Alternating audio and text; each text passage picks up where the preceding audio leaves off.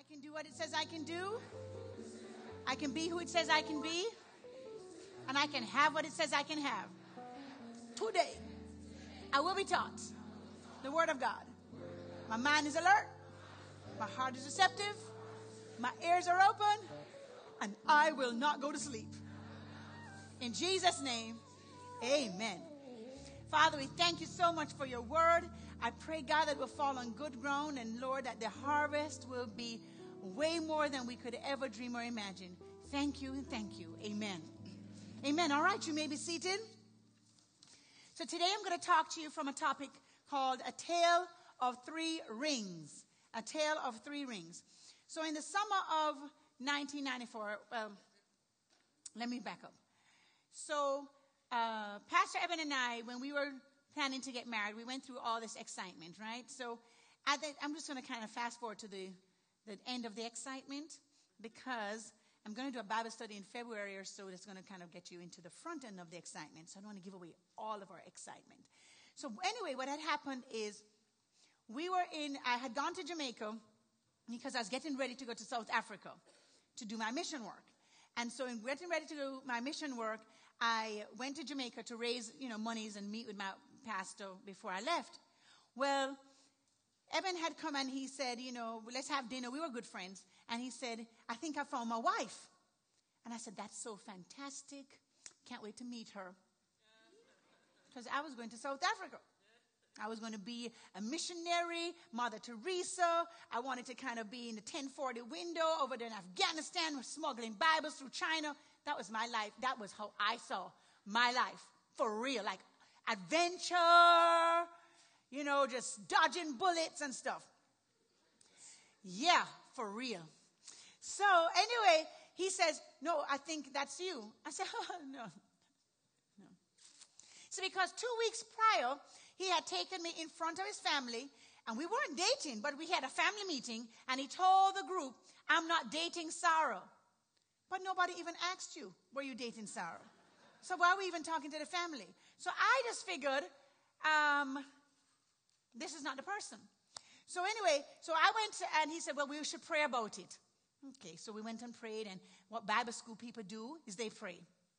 They don't pray at no time. They pray at Bible college because you have a little prayer journal and you have to turn it in. So you have to pray. So we got up at five o'clock that morning because I was getting ready to go on the, the plane and leave. And here I can't sleep. And the Lord gives me this scripture. Where he goes, you shall go, and his God will be your God, and his people will be your people. And this is Ruth chapter 1, verse 17. And I thought, no, it's not going to work for me, though. So anyway, I had to come and say, okay, it's not that I didn't like him and stuff, but because he had done a little two week stunt before and he had told everybody he would marry me because that's too loud and, you know, all this kind of thing. Yeah, he did. Can you imagine? That was so cute. I had no idea what was wrong with him. Anyway, so, so anyway, what happened is we already knew we would be married because we weren't dating, you see. We already had a word and confirmation from God and from our pastors before we even started the process of getting together. I know y'all like it the other way, you know. Let me date first. Let me see. Let me see how, what he drive? What does he have on? Is that her real hair? Can I tolerate her without her real hair? All of that. You know, you want to do that first. I mean, I, I mean, it's like crazy now, right? By the time you take off the eyelashes and you wipe off all the, the, the, the eyebrows, and you take off the overdrawn lips and unsnap, that guy gonna be like, whoo, whoa. You better see them in their natural state, honey. If every time you see them, they're all made up, wait. So anyway, so we knew we would get married. It wasn't even, you know, a consideration. We would have never gotten to the stage of dating had we not already gotten confirmation from God. Now, y'all don't have to follow me. But I'm just telling you, I've only been married one time, going on 22 years this year. Uh, not two, three, four, five, six times. So I think it kind of worked. We didn't sleep with each other before we got married. Try it out. See what that's like. We weren't taking these little trips together. Uh, oh, let's go over here to Brazil and Antigua. Oh, we're going to sleep in separate rooms, Pastor. Are you kidding? Really? Okay. Yeah, whatever. I'm just saying, Do it right. Do it right. So we knew that. So while I was in South Africa, it's the, the diamond capital of the world, he said, I want you to find a ring. But don't go too crazy now. I was like, all right, don't go too crazy. Because I need to really, I need to get me a nice ring. But don't go real crazy. You know what I mean? Don't spend a whole lot of money. So will you show me the first ring? See the ring there? so you see that middle piece right there? Not the edges. The middle. That's what I purchased. That was my, so I came back from South Africa, just the middle piece, please study just the middle. Imagine it without the other pieces. So I came back and I said, Woo, babe, I got my ring. And he was, he was trying to hide his zeal. So he said, Where's the rest of it? I said, Oh, this is, it was so cute. He said, How much did you spend on this ring? I said, $70. He goes, Sweet, these are chips. These are not even real diamonds. These are chips in the ring. I said, Oh no. So I was so excited. Hey, I never asked him for a budget. I never asked him for, you know, parameters on what the ring was. He said, Well, I at least thought you were going to spend like a thousand dollars. I was like, a thousand dollars? Oh, crikey. A thousand dollars? I could have bought me a ring with a diamond the size of a stop sign. What was the thing? He thought my mind was further along than it was. But what had happened to me is I began to live life on what do I really need, Lord? Not what I want, but what do I need? So my experiences, having grown up, if you've been at Word of Truth for a while, you'll hear Pastor Che, you'll hear me testify. So we had some good times and then we had some, some bad times. We had some times that we would come home and we don't know is the light are the lights going to be on? Are the water is the water going to be on? Are we going to eat dinner today or we have to wait for tomorrow? When I've had it, you've had enough of those things where you, you take your, your cabbage and you strip it down and then you add potatoes to it and then you add tomatoes to it and then you, you try and just you bulk it up and put crackers in there so that you, you can sustain your meal for today. When you've had enough of those situations, where you've had to stretch things, you begin to not, you don't realize that you're, uh, you're functioning in lack and deficiency. And wherever you operate or function in deficiency, all sufficiency is not available. And so what I was doing was, okay, he wants, we're going to get married. What's the minimum? Not the maximum. What is it I absolutely could live with? not what I really desire. And I was a believer, but I was a believer with a low expectancy. I was a believer who did not understand how expecting God was okay, expecting God to do something. And so let's turn to Acts 27. Acts 27. My exposure affected my expectancy. And so that's what I want to talk to you about today is exposure, experience, and expectancy. Acts 27, Acts 27. In this story, there's a, a, journey, a missionary journey. Well, not a missionary journey. There was a journey that was happening where Paul was being taken to be tried.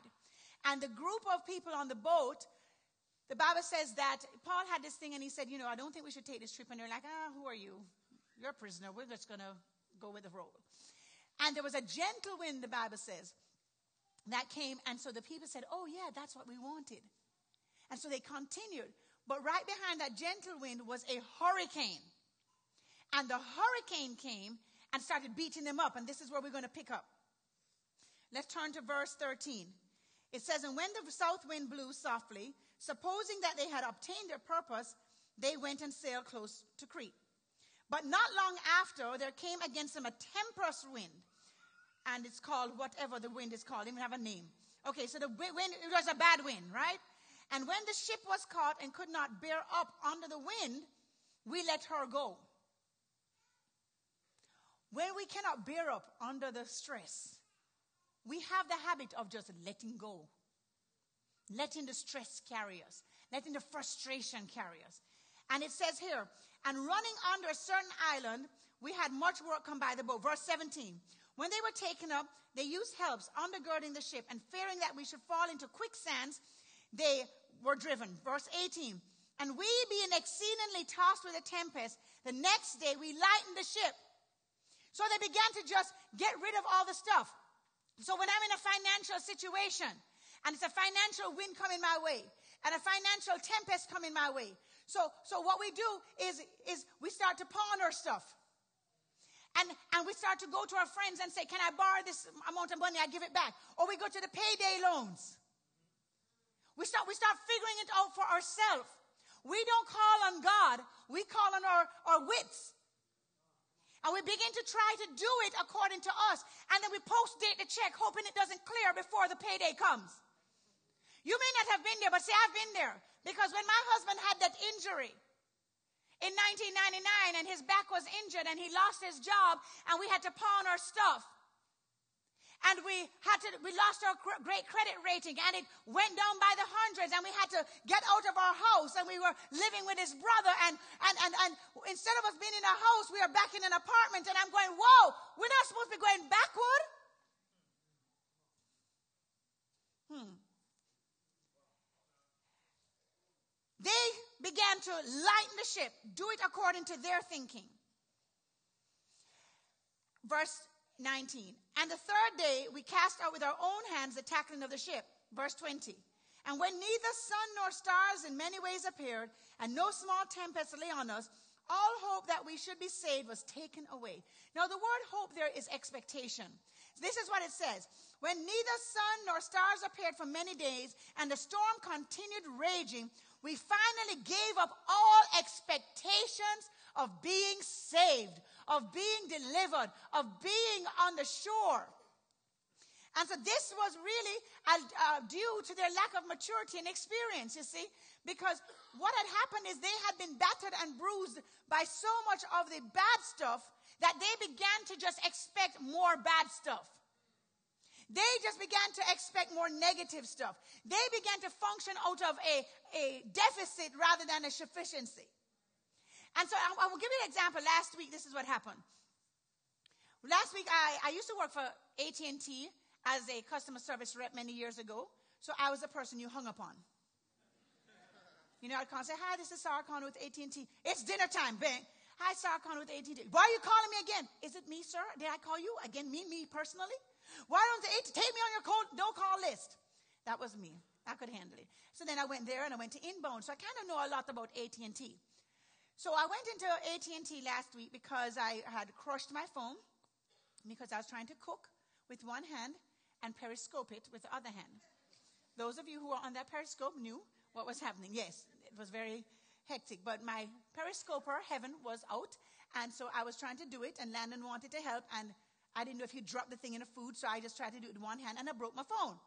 So in breaking my phone, I went to um, AT&T, and when I went there, I found out that they had been charging me $90 extra per month for 15 months. They sure have. That's a house note.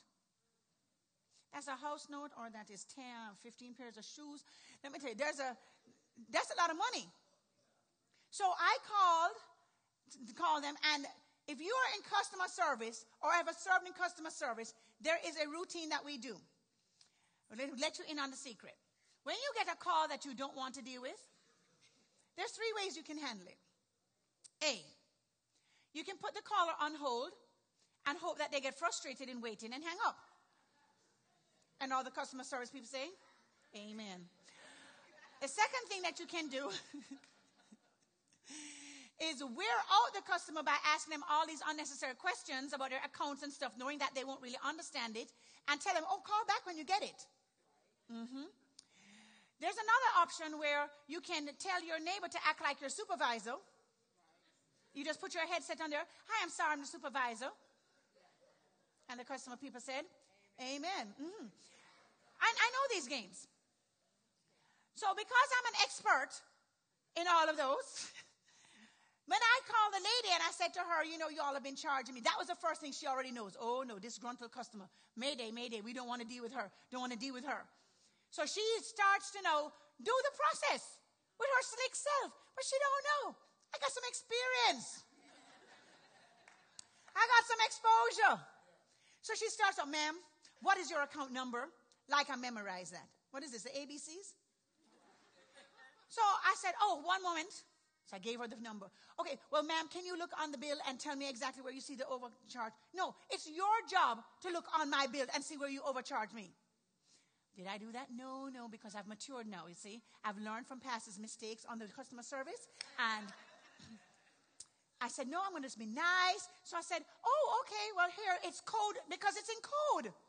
So if you're not an AT&T rep, how are you going to know? They can't write on their international roaming data plan for when you travel to Jamaica.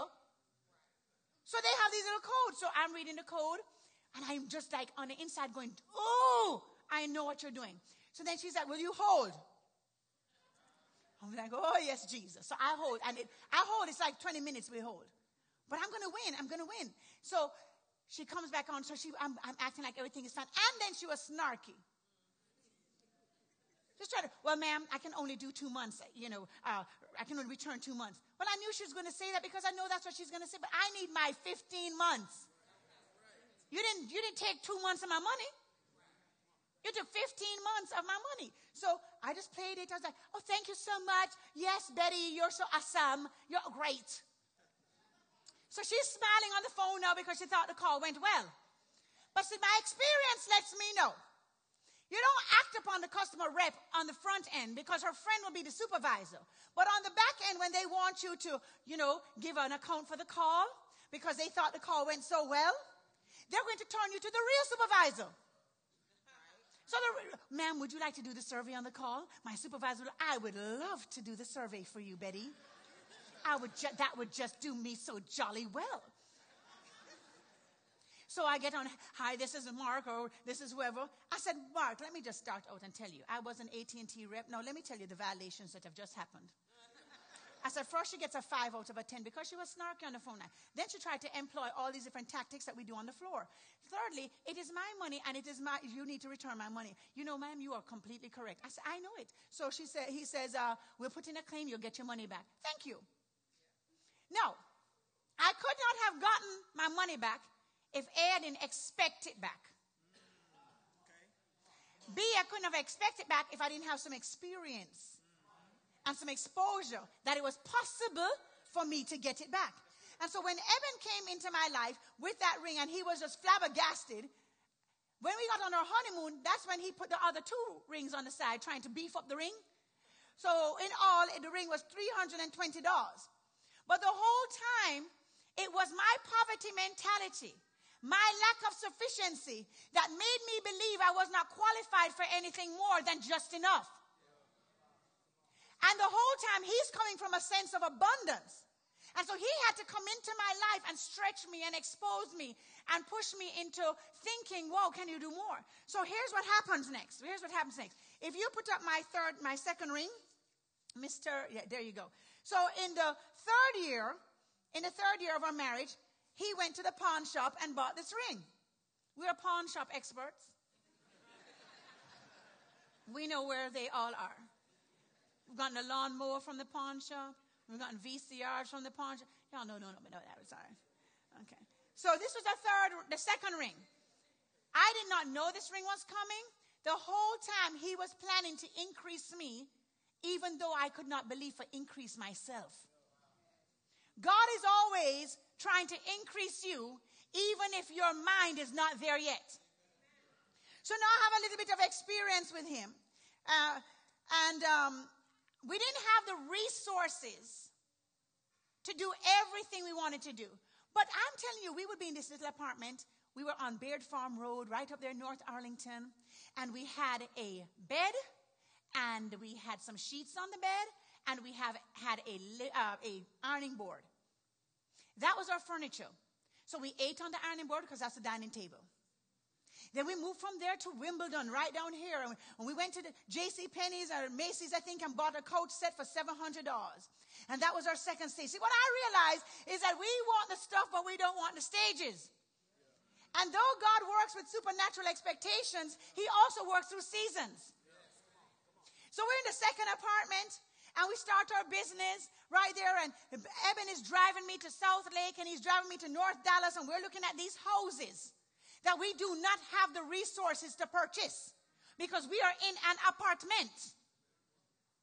And he is looking and he's taking me to the jewelry shop and I'm trying on stuff and he's taking me um, to the Don Davis car dealership and we are uh, test driving the BMWs. But we were in a 1987 I-Mark Isuzu that had cigarette holes all over the seat. Then we used some fur and covered the seats. Hello. Fur on the seats with a dice in the mirror. What are you saying? and her name was Betsy. But Betsy was so interesting because Betsy was, you know, she was a showstopper, honey. She could not stop in back roads. Oh no, she needed to break down on major highways. Only where there was maximum impact for embarrassment would she break down. But here we are in Don Davis, driving the BMW, test driving like we really have it. We didn't have the resources, but you still have the right to dream. You don't have the resources doesn't mean you don't have the right to dream. And so I find that we get, we get focused on what we don't have, that we use it as an excuse to move forward to what we could have. And we, we, we talk ourselves out of being blessing, blessed because we get stuck in a hurricane when there really is a promise of safety on the shore. Romans 15 says this. No, Acts 27 says this. Be of good cheer, for I believe, God, that it should be even as it was told to me. See, Paul told them, Be of good cheer. I believe God. It's going to happen as it was told to me because Paul had experience with God. Paul had exposure to God. Let me ask you this. If you are riding on a horse and something, some blinding light come and box you off the horse, like a poltergeist X Files experience, you're going to believe, right? Paul was knocked off his horse and got blind and then got healed. He had an experience with God. He had some history with God. He had seen some healings and some miracles with God. So he was able to say, I believe God. And his expectation was based on his experience with God. Now, Romans 15 13 says this May the God of expectation Oh my goodness. May the God of expectation fill you with all joy and peace as you trust in him, so that you may overflow with expectation by power of the Holy Spirit. God is a supernatural God of expectation. He wants you to expect, not expect the bad all the time. When you had a year like 2015, some people had just one thing going to the next, to the next, to the next. If you don't watch it and you get stuck in hurricane land, you will have a 2016 that's duplicated like 2015 because you will expect more of the same.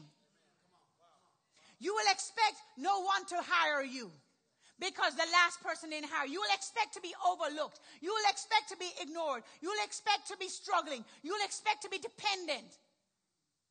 But that is not the expectancy that God wants us. But I realized in my own life that it took some time to get my mind renewed to get a different expectation. Because in the first ring, I was expecting, I just need something to symbolize I'm married. When there was a whole another set of abundance waiting for me that I didn't tap into. It's not that it was available. My mind was not ready for what was there. If it was so, I would have spent the thousand. The thousand was there. But I didn't even have the confidence to say to him, What kind of budget are you talking about? Had I known, I'd have been, I, I don't even know, I think I would have been shaking with fear and trembling anyway. Like a thousand dollars? Oh my goodness. I mean, it may not seem like a lot to you, but my goodness gracious. When you broke like I was, oh, you know what I could have done with a thousand dollars? This is hard. And my husband has helped me so much. Oh my God. Next to Jesus, I promise you. We can go into a store and he'll have a hundred dollars and I'll have a hundred dollars. This is just how my mentality was. And he would go and he would find a cufflink. And he would spend the whole hundred dollars on this cufflink. Oh no, not me. I want ten cufflinks. All ten of them may pop by tomorrow. But in my little broke poverty mentality, oh, I'll never get another cufflink in my life. Oh, this is it. Oh, let's hoard it up. Y2K, Y2K. I'll never be without a cufflink again. But he'll go, sweet. I, I'm to make more of this. Wherever this came from, I'll make more. I'm thinking, oh no, this is the last day. Suppose we die and get raptured. Oh no. broke in your mind. But we cannot get what God wants for us if we're like that. Okay, check this out. Check this out. Mark 4 28 says this. It says, For the earth bringeth forth fruit of herself, first the blade, then the ear, after that the full ear of corn. So God goes in stages. And I find that we have a problem right now. So we have young girls that they want to get married and they see these videos and they hook up with this guy and they just want to find out, hey, you know, does he have a job and everything? And they say, yeah, yeah, yeah. All right. And now you're on the first date and then you're on the second date and you expect to have a coach purse. By the third date, you expect to have a Kate Spade. By the fourth date, Louis Vuitton, honey. By the fifth date, pay for my weave. By the sixth date, please make sure that your my house note you can hook that up to. We are want to skip stages. You want to get what people work for 20 years in two weeks. You need grit. You need patience. You need to build something. You don't just get married and bam, you on stage four. And I find that's what we want. And then we get frustrated when it's not happening. But we don't realize that the platform we want does not match the current character and immaturity we have. Some blessings you want there, but you know, let, let's, let me just keep going on. Okay, so here's what happens. So, Evan is increasing me. He's exposing me. We're driving all over Kingdom Come all the time with Betsy. And so by the time now we get into year three, I want to say we had our first BMW or first Mercedes or first something. One of them, and we never stopped since then. And um, I was used to driving a bus. You understand? So when I when Evan asked me what my dream car was, this is so true. He said, See, what's your dream car? I'm going to help make your dreams come true. I was like, Yes, I like this idea. I said, I want a Toyota Camry. God is my witness. He was like, A Toyota Camry. I said, Yes, I want a white one. It drives so well. This is how, this is, this is the extent of my, because I didn't think I could deserve a Mercedes. It's not that it wasn't available. It's not that I never knew what a Mercedes was. I did. I just think I, I could do it. So he was like, Sweet, do you have anything higher than that? Oh, no, no, that's just fine. But by year three, no, he had bought the first Mercedes. We never got to the Camry. And I was like, whoa, this is crazy. So my, um, you know, so no, I start, you know, I start dreaming no. Yes, man. The world is open, a whole new world, a brand different point of view. So now I'm cutting out things and I have a vision board. I put my kids up there and I have all, all these little houses that he was taking me to know. Yeah, I take their little flyers and put up on there. And yeah, I'm dreaming big. And now he's kind of getting scared of my dreams. And, and so here's one of the rings I had put up. So yes, I put that up there now. I say, yes, man babe. And so we're talking about it. I said, babe, when we get this ring when we're like married 15 years or, but I was dreaming about it that way before.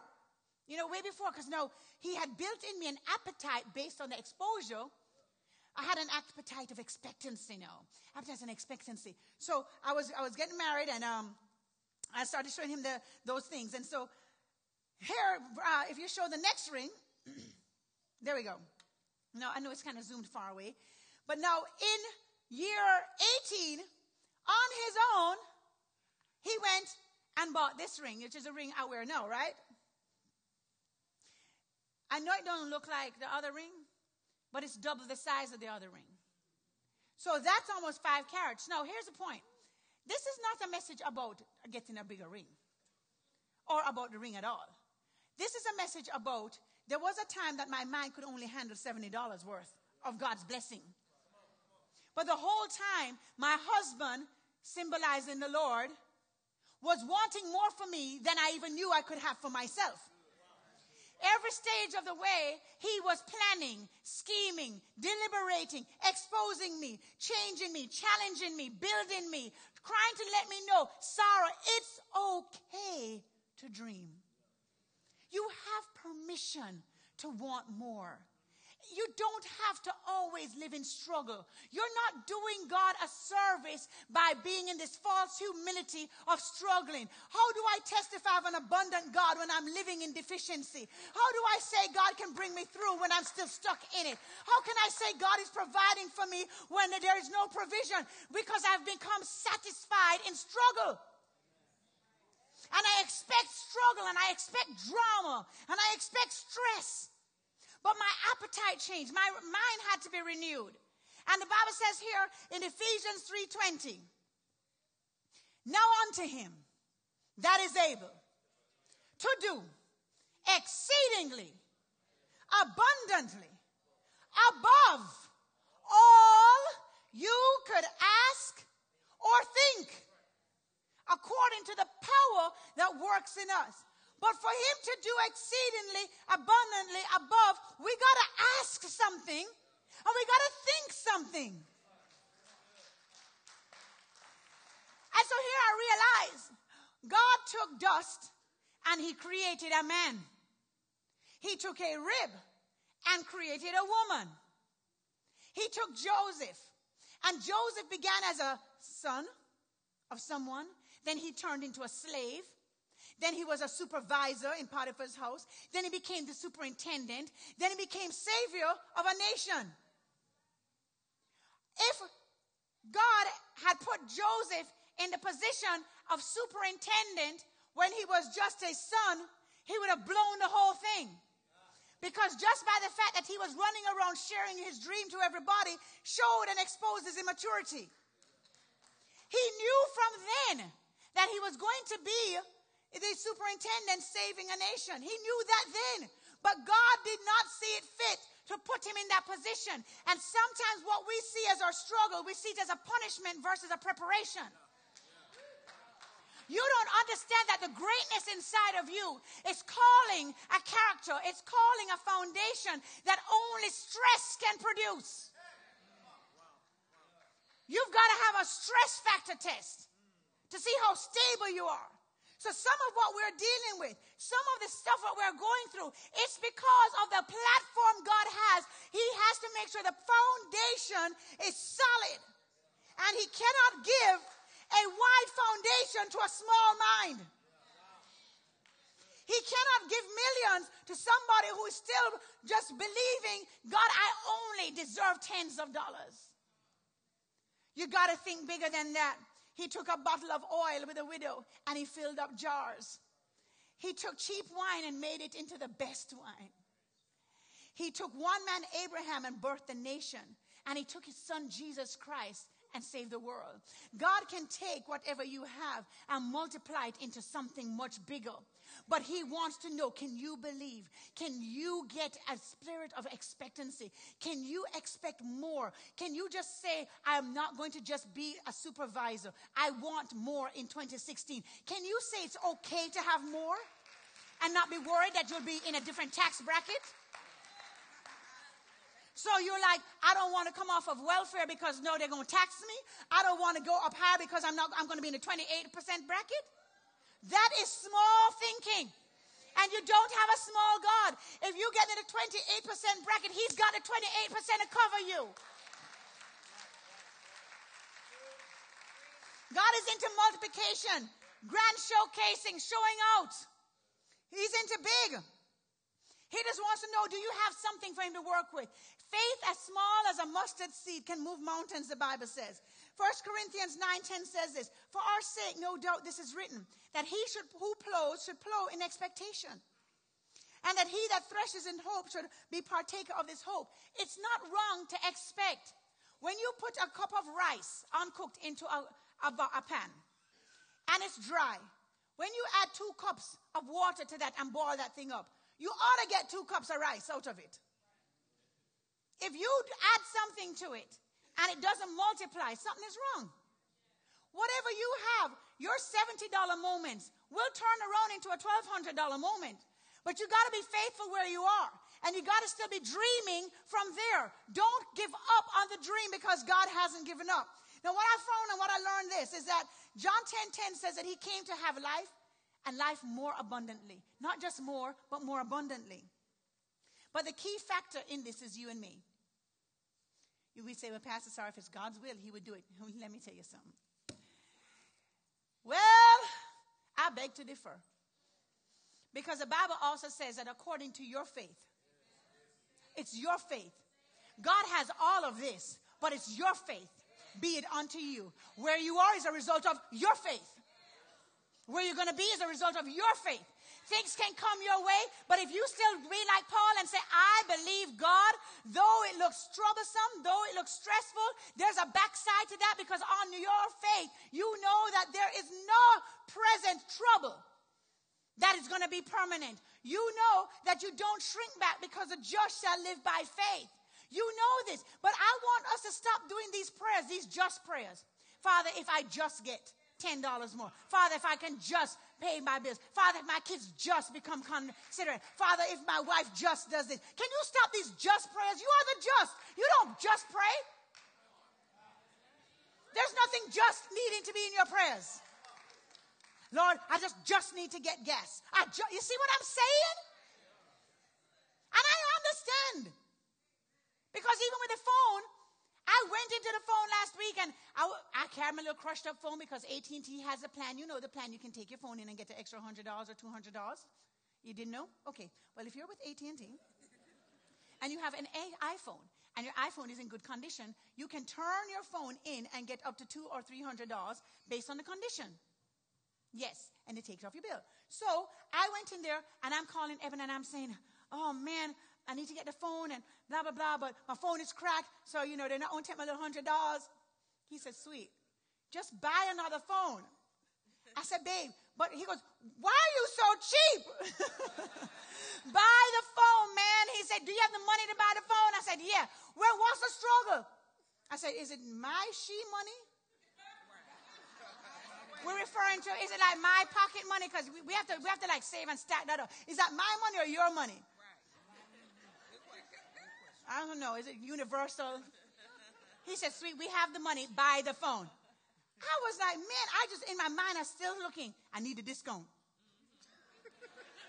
I'm not going to feel right. And I, I, this is why I'm preaching, especially I'm preaching it to me. I don't know what y'all are getting, but I'm preaching it to me. Because I thought, Sarah, you're still thinking, if I could just get that $100 off. I have the $100.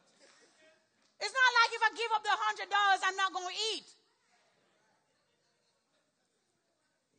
Y'all, y'all, you know, I'm preaching myself. so let me close by saying this. I've learned the value of stages. The value of stages. I've learned the lessons in the small time will help me sustain the bigger times.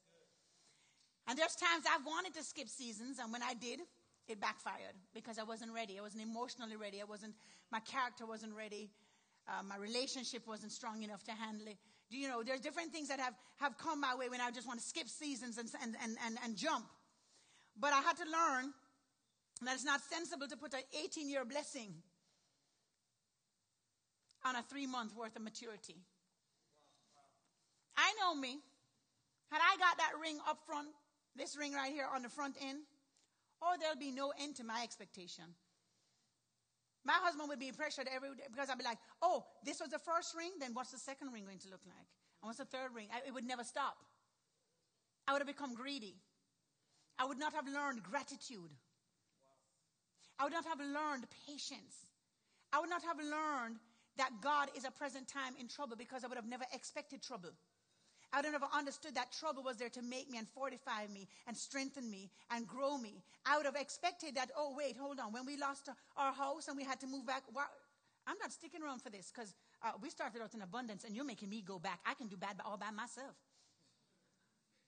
You're taking me backwards. When I was in, living with so and so, and when I was married to so and so, and when I was dating so and so, I've never been in this position. I have to go backwards.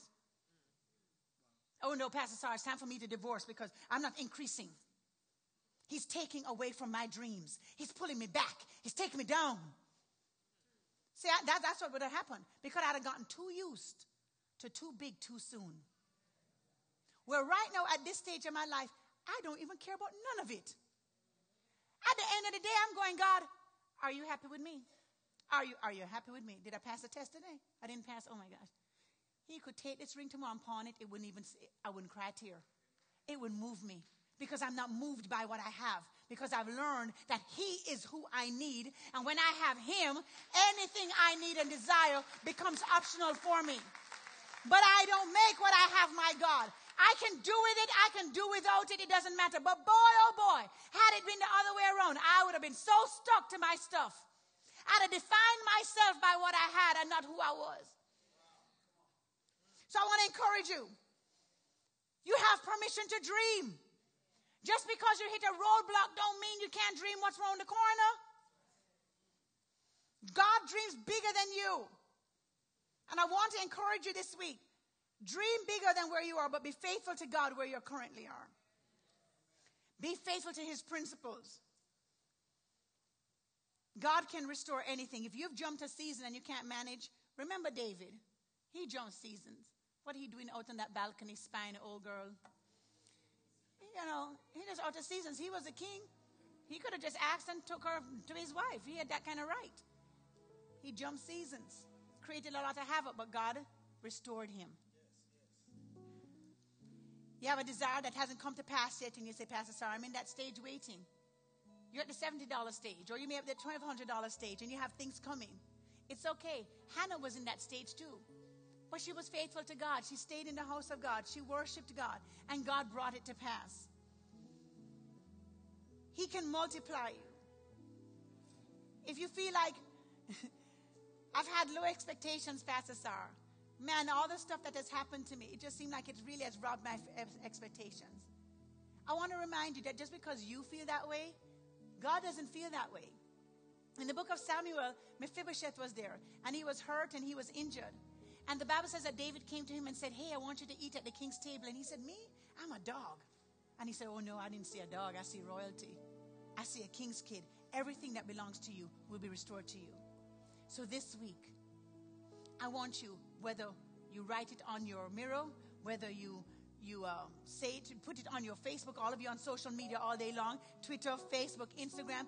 Find a quote, find a scripture, put a part of your dream out there. Dream again. This is the year for manifestation. This is the year for God to bring things to pass. Don't make him manifest stuff that you don't want. Let's manifest stuff that we do want. You want to be on the, the, top agent in your group? Be the top agent in your group. You want to be the, the top person on your floor? Be the top person on your floor. Expect it. This is who God wants us to be. Because when we live like this, the world can see, wow, what a great work. It is marvelous in our sight. So, with every head bowed and every eye closed, I want you to just take a moment and think. I want to take a second and expect. What are you expecting this year? What are you expecting? Just think on one thing. I'm expecting this marriage to work out. I'm expecting my kid to just just be stable. I'm expecting to go on a vacation. I'm expecting to be in the bed with my husband and not be on the east and the west, that big gap in the middle. I'm expecting that gap to shrink by half a foot. What are you expecting? I'm expecting my hairdresser business to grow large. I'm expecting my makeup business to take me in front of some big known person. What are you expecting? If you've never accepted Jesus Christ as your personal Lord and Savior, I want to let you know He's expecting you today. He's expecting great things for you. He's got a lot of great things planned on His mind for you. And if you've never accepted Him as your personal Lord